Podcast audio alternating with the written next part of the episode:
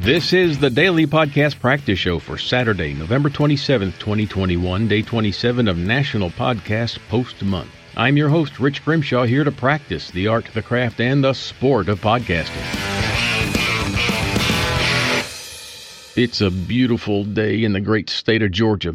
Bright blue sky, sun shining, kind of very cool. Oh, just gorgeous. And it's a good day to be on the microphone here doing my daily workout to build up my podcasting muscles. I'm doing my podcast push ups and my podcasting pull ups, doing my podcast cardio, training for my ultimate destiny as an A list podcast host someday. You can find out more over at dailypodcastpractice.com. Late yesterday, I saw the announcement that Stephen Sondheim had died. November 26th. That was yesterday. Quoting from the New York Times, he was the theater's most revered and influential composer lyricist of the last half of the 20th century and the driving force behind some of Broadway's most beloved and celebrated shows. Unquote. His lawyer and friend F. Richard Pappas announced the death, saying that he died early Friday at his home in Roxbury, Connecticut. He said he didn't know the cause of death, that Mr. Sondheim had not been known to be ill, I guess that means he was he was doing okay, and that the death was sudden. Stephen Sondheim was 91 years old. Goodbye, Stephen. See you on the other side. I love musicals. I love I love theater musicals and I love movie musicals and I love just sitting in the darkened theater space whether it's the theater or a movie and and just watching the pageantry and the, the music and just feeling the the energy of what's going on on the screen or the stage. I love the song tunes and the lyrics and the chord structures, and I like all the lights and the costumes and just the energy and and I like Stephen Sondheim's music, but it's not my favorite. It's very complex. It takes a lot of work to listen to it, and sometimes I just don't want to put in the work.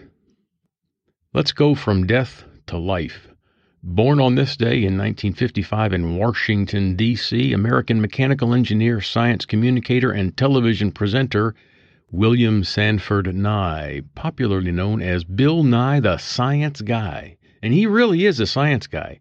He has his Bachelor of Science in Mechanical Engineering from Cornell University, and he worked as an engineer for Boeing, the aerospace people right out of Cornell. His friends used to ask him to do Steve Martin impressions at parties. Apparently, he was pretty good at it. And, uh, and he just found out that he really enjoyed doing that and making people laugh. Then in 1978, and I have no idea when he graduated from Cornell, that's not here, but it was before 78, he won a Steve Martin look-alike contest and he began moonlighting as a comedian.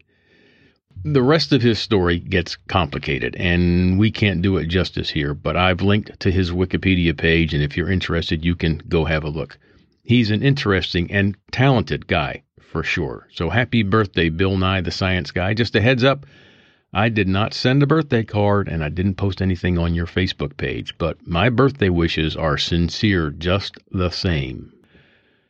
Also, on this day in 1896, that was a little while ago, in Frankfurt, Germany, Richard Strauss conducted the premiere performance of his composition Also sprach Zarathustra. The initial fanfare, which is titled Sunrise in the composer's program notes, is best known for being in Stanley Kubrick's 1968 film 2001 A Space Odyssey. And if you heard it, you would recognize it instantly. And that's all I know about this composition. But I took time since I was preparing for the podcast today to go and listen to the rest of it. And I, I urge you to go find it. It's about 30 minutes long. You can find it on the YouTubes. It's very moving, very emotional, not nearly as bombastic uh, as the first movement, but uh, but it's it's very well done. but I sure do love that first movement. I don't mean to say I don't mean to use bombastic in a pejorative way. I mean it's got a just a certain quality to it, which I find very appealing, and I like the way the whole thing comes together. Okay, so go listen to Also sprach Zarathustra. Tell you what, I'll provide a link to a good place on YouTube in the show notes if you want to go catch that. We haven't done anything to improve our vocabulary for a while, so let's pick a word. And I want to pick one from yesterday's podcast episode about the Rolls Royce electric plane, the Spirit of spit that out, Rich. The spirit of innovation.